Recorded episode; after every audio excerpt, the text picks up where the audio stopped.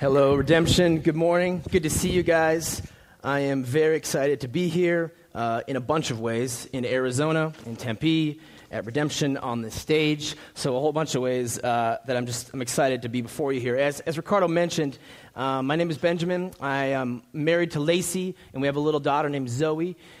Beautiful family. I'm very thankful to God for them. We're from Minnesota. We were here. All right. Thank you. That's great. That's great. So Minnesotans come down here to thaw out. Takes several years, maybe decades. So we might just stick around for a long, long time. And we came about 9 months ago, so still relatively new to Arizona, to what goes on here. A few observations about Arizona. It tends to get a little warm in the summer. Not mentioned when we were on the phone in October. They were like, yeah, it's beautiful down here. No, actually, we were told a lot. I stopped counting at 50 because this is what Minnesota and Arizona have in common. They're very different, but they're a lot alike in extreme weather. So here's what we say in Minnesota. You get there in June, July, whatever, September is beautiful, and we say, oh, yeah, it's good now, but just you wait, the boat, you're going to have to take the boat out of the lake, and they're going to put the ice house on. It's going to get cold in January, you know. So that's Minnesota, and there are people who kind of talk like that. I don't exactly, but Arizona's the same way. I don't know exactly what the Arizona accent is, other than when I say, hey, dude, it's hot here, and people go, right? I don't know. That's whatever that is. That's an Arizona thing, right? It's great, but people say here too, hey, it's beautiful October, November, all the months pretty much, and they say, but just you wait, it's going to get hot. So it's good. It feels like we're at home. And then we also agree that California is just generally weak. 75 and sunny. That's so easy, too easy to do that. We want to be in extreme weather. That's a little bit about me. In seriousness, I want to say we are very blessed to be here. It's been awesome for me as a man and as a pastor, hopeful to be trained by these guys like Ricardo and all the other pastors. I've really clicked with them. I love them. My wife and I feel very loved here by the fellowship and the friendship of the people we've met and you all. And so we thank God for the blessing of being here at Redemption Church. Let me pray for us, and then we're going to get into it. A lot to cover in this text, so I want to jump into it. Heavenly Father, it's so good to be here today. It's good because of your gospel. Would you just pour grace out on us today? Lord, help me to be clear with your gospel and help the hearers here to hear clearly. Let it penetrate their hearts and their souls, and would you change us to be more like you, Jesus? Do this by your Spirit, in your name. Amen. All right.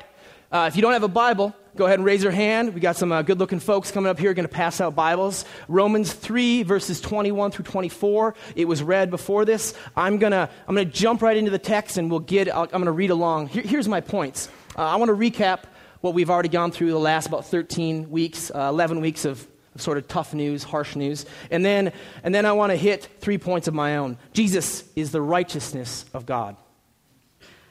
Point 2, Jesus is our righteousness. And point 3, Jesus is our redemption. So 3 points. As you find your spot in the Bible, for Romans 3, let me tell a little story. My cute little daughter, Zoe, is such a sweetie pie. She's this little button. And we have this little practice around our house. If you're a parent, you know this. You like to play doctor, right? And so she'll come up to me and say, Daddy, are you feeling sick? And I say, I maybe am. She says, good. Come on, get on the couch. So she has me lay on the couch. She says, what's wrong? And I say, I don't know, my hand is a little achy, or I kind of have a headache. And she checks me with a little stethoscope. She says, you have a rumbly in your tumbly.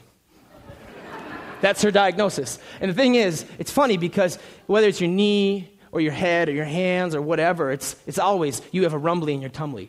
That's a Winnie the Pooh thing, and that's her diagnosis, always.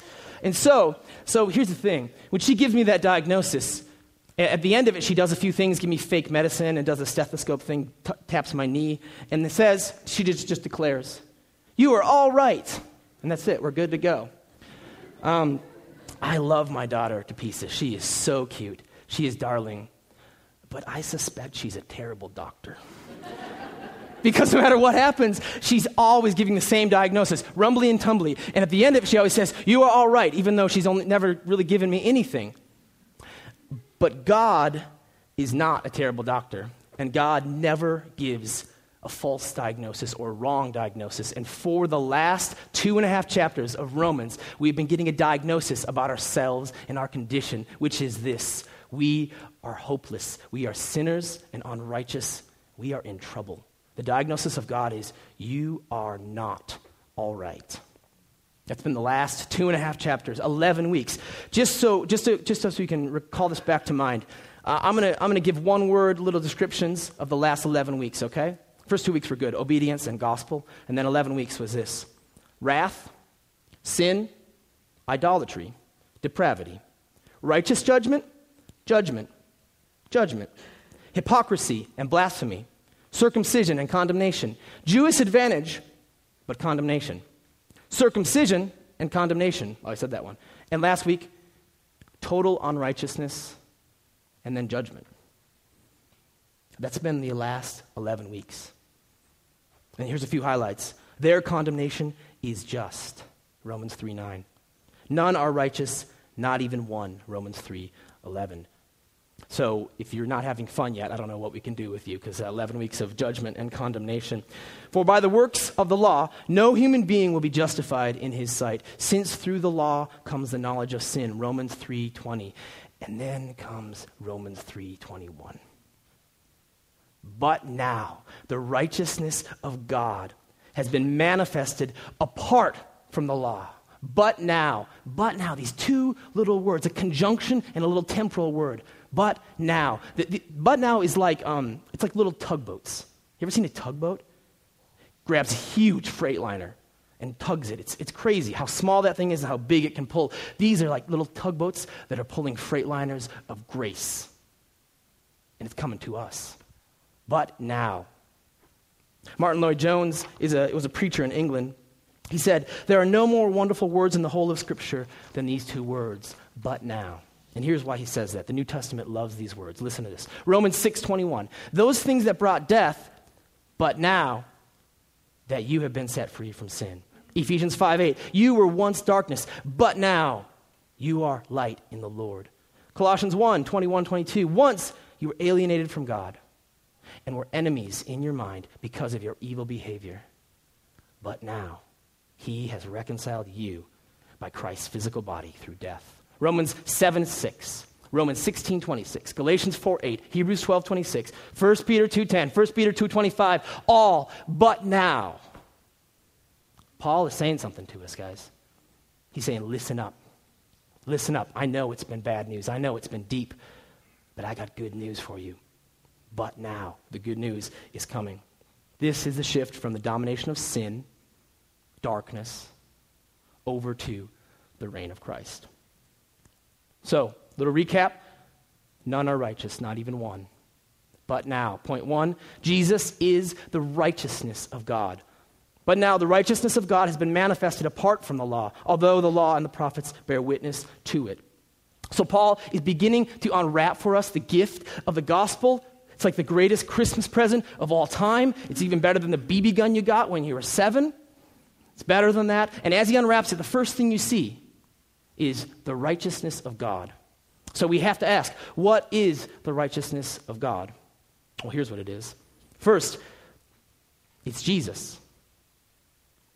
Jesus was perfect in every way. He was sinless, totally sinless, not one tiny thought of lust or selfish anger or greed or jealousy. Never. Never one action of sin. He was perfect and sinless in his whole life.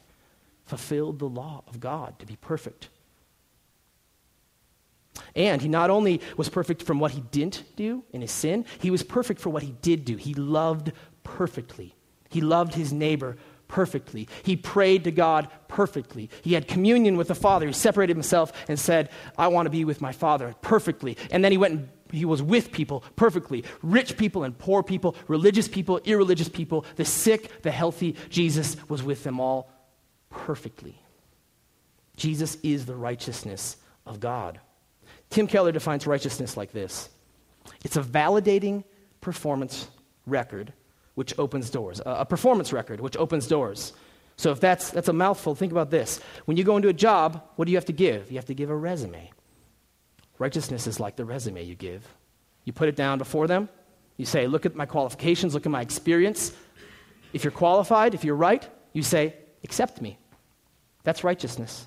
Here's my righteousness. Here's my righteousness for this job. Here's my righteousness to get into this college or this school. Here's my transcript. That's what this is, the righteousness of God. We see this in the Bible too, 2 Samuel 22, 21. This is David before he was king. He's running from Saul. The Lord dealt with me according to my righteousness. According to the cleanness of my hands, he rewarded me. For I have kept the ways of the Lord and have not wickedly departed from my God. So we have an example here. David kept the ways of the Lord. And he says that he delivered me because of my righteousness. Now, if you've come to this church a little bit and you've heard the gospel, maybe right now your sort of gospel spidey sense is tingling because you're like, wait a second, I thought we didn't earn our righteousness, but it looks like David says it's his righteousness. So what's the deal, yo? Like that should be happening a little bit. You're like, I don't know. Well, what are we learning in Romans 1, Romans 3? The righteous shall live by faith. So let's back up a little bit. In that same song that David is singing, it's a song of deliverance from his enemies.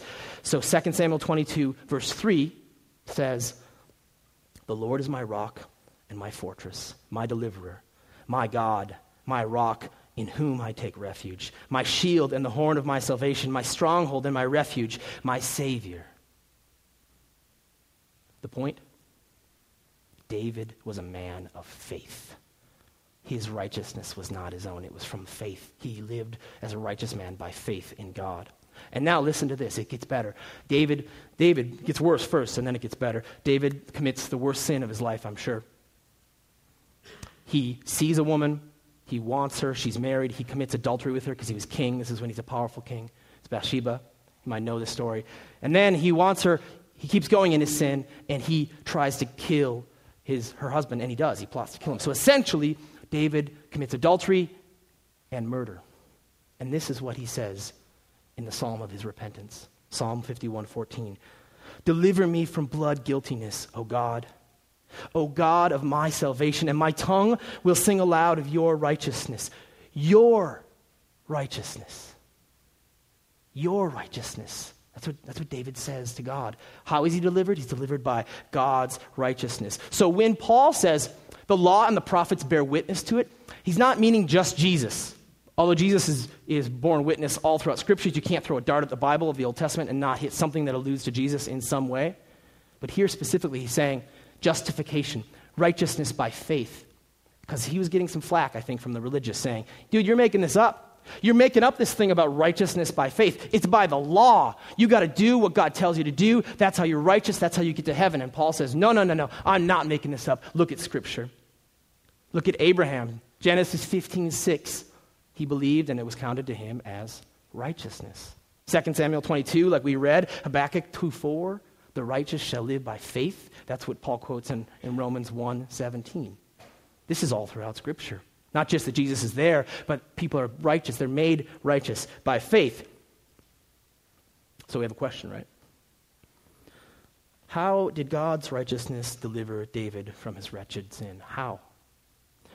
Or maybe, more for us, close to home, how does the righteousness of God deliver you and me from our sin? How does this work? Apart from the law, how does this work? Here's the answer. Romans 3:21 through 24 says, by faith in Jesus Christ, we are justified by grace as a gift.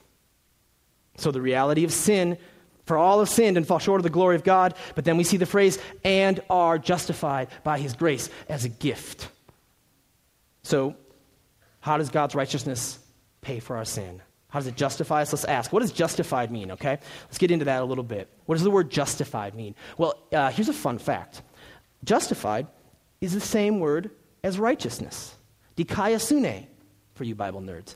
All right? So it's same word. Justification and righteousness are the same word. It's a metaphor here, too. Justification brings up language of a courtroom, all right? So picture yourself here. We're standing in a courtroom, and you are the accused. And you have no hope. The accusation is your sin. There's no shred of evidence that you are righteous, that you are perfect, that you can make it to God on your own. And in this courtroom, Jesus stands up and he walks forward and he says, I will take his condemnation, and I will give him my righteousness.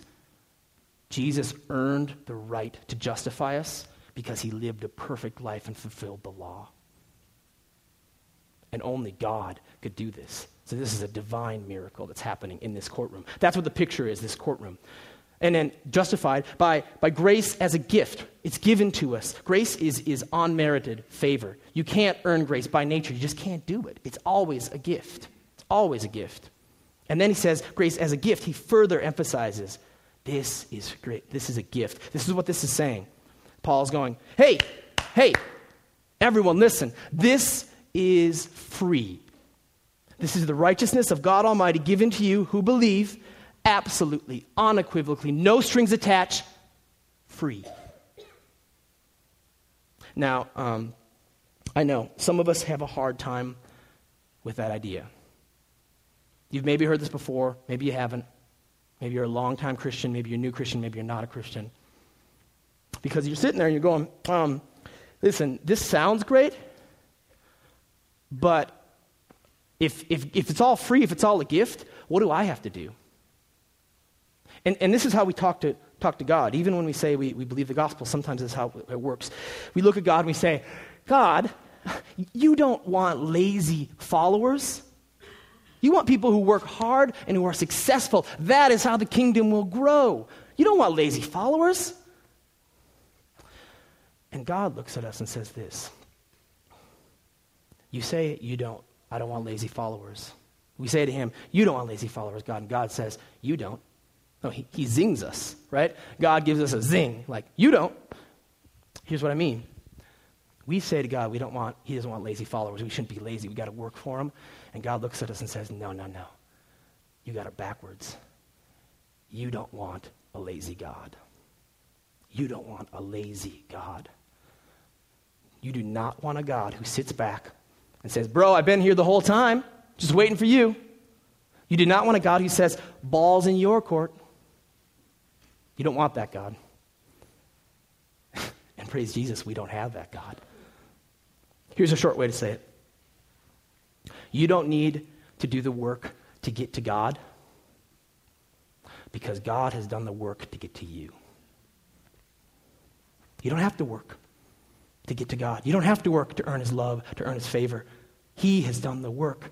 And the work is Jesus Christ living perfectly, dying on the cross and rising again. That is the gospel. That's the good news. This truth about work and about righteousness, it changed Martin Luther's life. Now, if you don't know who Martin Luther is, he was a monk back in the 1500s. He had a funny little monk haircut, where they're bald in the middle and like on the sides they grow hair. And he wore the robe that Friar Tuck made, famous from Peter Pan, or Peter Pan, Robin Hood, that's it, Robin Hood. Friar Tuck, and Luther did like beer, just to say, he's kept in line with the friar idea. So, but listen to this. This is the truth that changed Martin Luther's life. He was plagued all the time with his conscience that he was a sinner before God. He tried everything. He would sleep on hard floors. He would go a long time without eating. He even went to Rome and climbed up a whole tower of steps on his hands and knees. Why? He's trying to show God, I'm sorry. I'm sorry, God. I'm sorry I'm a sinner. And all of that didn't work. He still felt the weight of his own sin before a holy and just God. What to do? You know what changed him? The word. Romans. The gospel. Here's what happened. He says this. He saw Romans 1:16 and 17. He saw the righteous shall live by faith. And it clicked. Here's a quote from him. From Luther. I took the righteousness of God to mean that righteousness whereby God is righteous and deals righteously in punishing the unrighteous. Okay, righteousness of God, it's him being righteous in punishing the bad people. Thereupon I felt myself to be reborn and to have gone through missed that, this is a big one. Therefore I did not love a righteous and angry God, but rather hated and murmured against him. And that's convicting to me. How many of us really want to earn it ourselves, and when God gives us the gifts, we hate him for it in some ways. Then, this is great, then I grasped the righteousness of God. It's that righteousness by which through grace and sheer mercy God justifies us by faith. Thereupon I felt myself to be reborn and to have gone through open doors of paradise. When I saw the difference that law is one thing and gospel another, I broke through. As I had formerly hated the expression, the righteousness of God, I now began to regard it as my dearest and most comforting word, so that this expression of Paul's became to me the very truth, the gate of paradise. In very truth, a gate of paradise. Justified by grace as a gift. And the grace that mentions, the grace of God, that's Jesus. The grace of God is the Son of God. It's revealed in Jesus, so that in Christ, the bad news of God's righteous judgment on us turns to good news. We were lost children, and Jesus the rescuer came into this far and dark and wicked country to bring us lost sons and lost daughters home. That's who Jesus is. He's the rescuer. I want to step back here and just go back to that courtroom picture. I felt this way, and I think some of you probably do too. You're in the courtroom, right? God is up here. He's tall. He's on the judge's stand. We're down here, accused, and then Jesus comes up next to us. That's this beautiful picture of courtroom grace. God looks at us, looks at Jesus, and looks back at us and says, because of him, I declare you not guilty. And sometimes I think in our minds we think, he's not guilty. You're free to go. It's cold. It's clinical. It's sort of barren forgiveness. You can go out the back door, and God stays on his stand. But that is not how this works. Here's justification. You're in the courtroom. God's on the stand. We're down here, accused, condemned, no hope. Jesus steps up. God looks at us, condemned. He looks at Jesus, looks back at us and says, not guilty. Because of his righteousness, because he took your unrighteousness and gave you his righteousness, you are not guilty. But then the judge, the righteous judge, God Almighty, stands up. He takes off his judge's robe. He runs down the stand, and he grabs us, and he hugs us, and he weeps and laughs in joy because his son has been returned to him, because his daughter has been returned to him. God is a judge and a father. So when he says not guilty, he is the happiest one. Not us. He is happier than we are. Sons and daughters brought back to him. He embraces us. That is justification.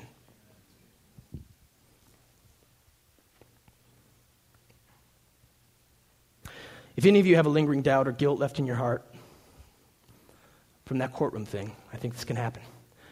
That... I'm so bad, and I believe that Jesus died for me, but I feel guilty that he had to die for me.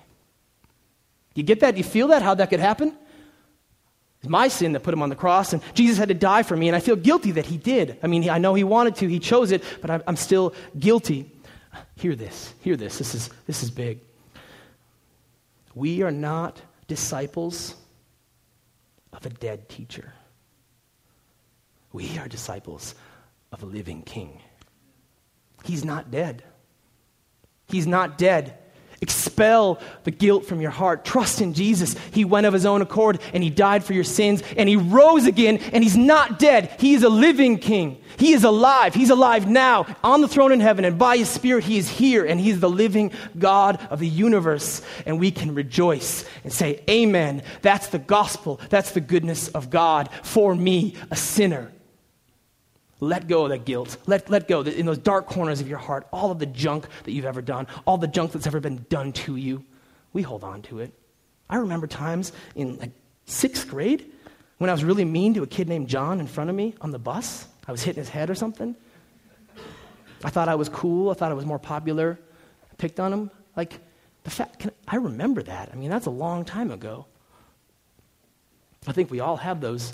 And I think we pack them away in the corners of our hearts, and we say, yeah, but that's so long ago, no big deal. I don't know, God doesn't care about that stuff. He cares about now. And I want to say, let the gospel, let justification shine the light in those corners and say, there's no more accusations. All the junk you ever did and all the junk you ever will do, by faith, you've been justified in Jesus. Let me tell you a story here. So Jesus is the righteousness of God. Second point, Jesus is our righteousness. That's how, that courtroom. He becomes our righteousness. And finally, Jesus is our redemption. Before I get into that, Jesus is our redemption, I want to tell a little story. Because sin is very deceptive. And legalism is everywhere, and it's cunning, and it looks different. I mean, I think you can go to parties at ASU where people are getting drunk, and you'll still find legalism. Isn't that crazy? I think you can find it. You find people everywhere trying to justify themselves, trying to prove. Why do you go in earlier to work? Why do you stay later? Is it because you really want to serve your company, or do you want to impress your boss? Do you want to prove to him? Do you want to justify yourself? Why do you read all those books about parenting? And why are you so free with the advice about parenting, which all parents love getting advice from other parents unwarranted? Is it because you really love children and love your children, or is it because you want to prove to somebody, hey, I'm justified as a father, I'm justified as a mother, and my kids. So I'm going to go for this story where all people go when they're talking about justification, Greek mythology, all right? This is a story about a king named Sisyphus, all right? Sisyphus was a bad dude, very deceptive, very cunning. He made the gods angry. Gods are almost always angry in Greek mythology. They are like fickle kind of teenage girls. If they're not here, not you teenage girls, but the other teenage girls who are fickle. By the way, if you get angry, please send me an email about that. I'm at jasonraber@redemptionaz.com. Sisyphus angers the gods. I think he angered the big boy, Zeus, and he had a curse. The curse was this: Sisyphus, for all of eternity, you are cursed to push a rock from the bottom of a mountain all day long in the hot sun up to the top of the mountain. But here's the curse. At the very top, when you're almost there, you lose your grip, and it rolls all the way down the mountain. Working and sweating and toiling all day long to push the rock up the mountain, day after day after day, and it rolls back down, and you have to walk down the mountain, and the next morning start again. That's his curse forever. That's a pretty good curse. Like that was good. I mean, I think they really thought about that. Now, here's what legalism does, right? Here's how it sneaks in. We hear about the gospel, and we hear that the gospel is God loves us and wants to help us. And so we bring the gospel to that story, and we say, hey, you pushing the rock up the mountain, you don't have to do it on your own. God will help you push the rock up the mountain. That's what he does. He's a helper. He loves us. He wants to help us. You don't have to push the rock by yourself. Right? That's the gospel. That's what sounds like the gospel. But that's not the gospel. That's not the gospel. Here's the gospel. God doesn't care about the rock. He cares about you. He cares about you. He doesn't need your works. He doesn't need your deeds. He wants you. And he wants you with him at the top of the mountain. He doesn't help you push the rock up. He comes down the mountain, and he picks you up, and he carries you up the mountain. That is the gospel. That is grace. That is the gift that God gives us in Jesus. So, remember at the beginning how God, I mentioned the story about my daughter, and how God gives the perfect diagnosis, and our diagnosis is bad news. God also gives the perfect remedy, which is the gospel, which is justification by faith. How does it work? How are we saved? How does justification apply to us? By one thing, by faith, by believing in Jesus.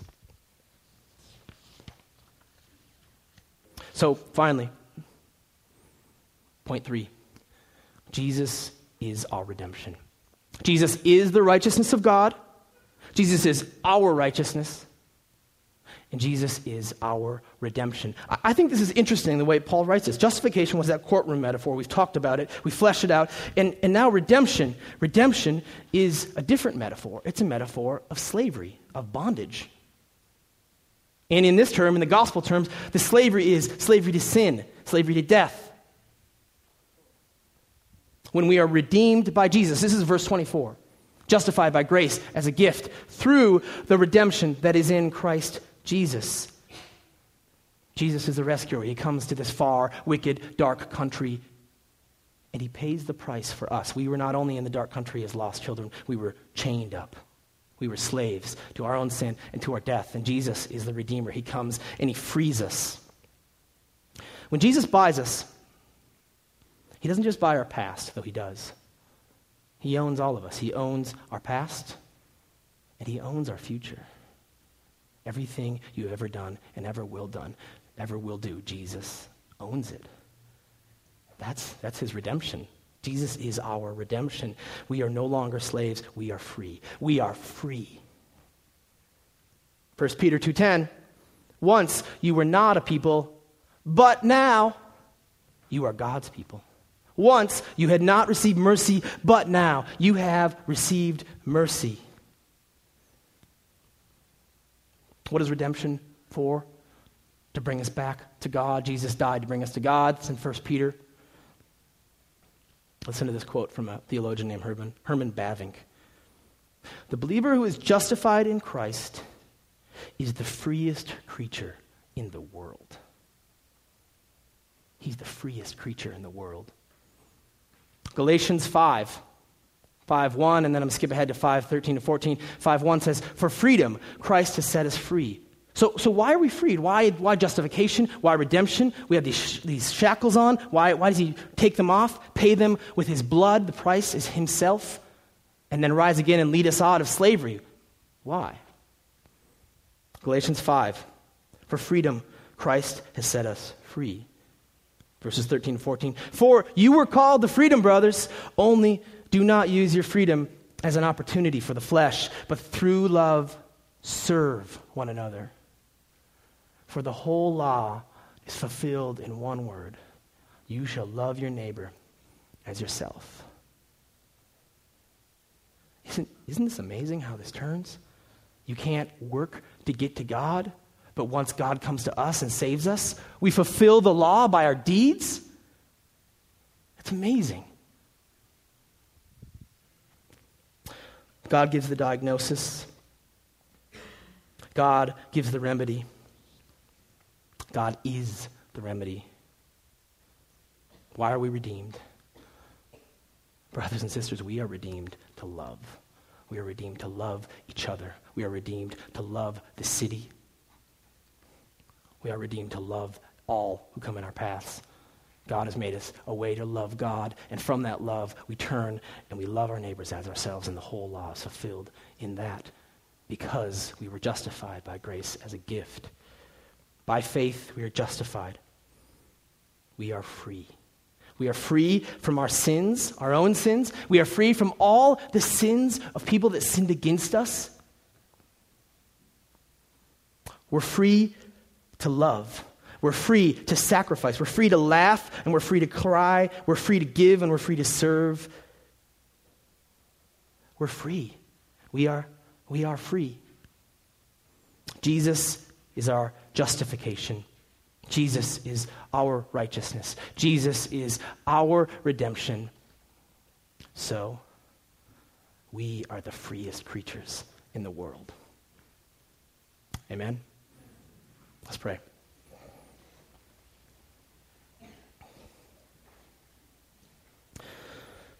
Father, thank you for the grace that you give in your Son, Jesus.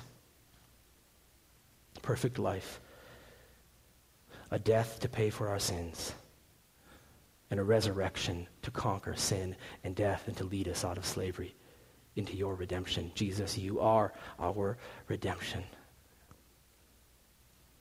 Lord, there are lots of things going on in the hearts of this room, people who have heard this before, people who have never heard this, people who don't even believe in you or don't know where they're at with you. Would you send your Spirit and work on us, God? Just as we can't do the work to get to you, Lord, do the work to get to us and come here now and be with us. As sons and daughters, you adopt us into your family and you free us from the shackles. Would you be working in our hearts, Lord? Search our hearts, stir our hearts up. As we come to the table, as we respond to this gospel, Lord, would you show us where we are not free and bring your grace to that place? And would you bring to mind how we can love our neighbor as ourselves? And on all of that, Lord, would you be glorified. In your name, Jesus, amen.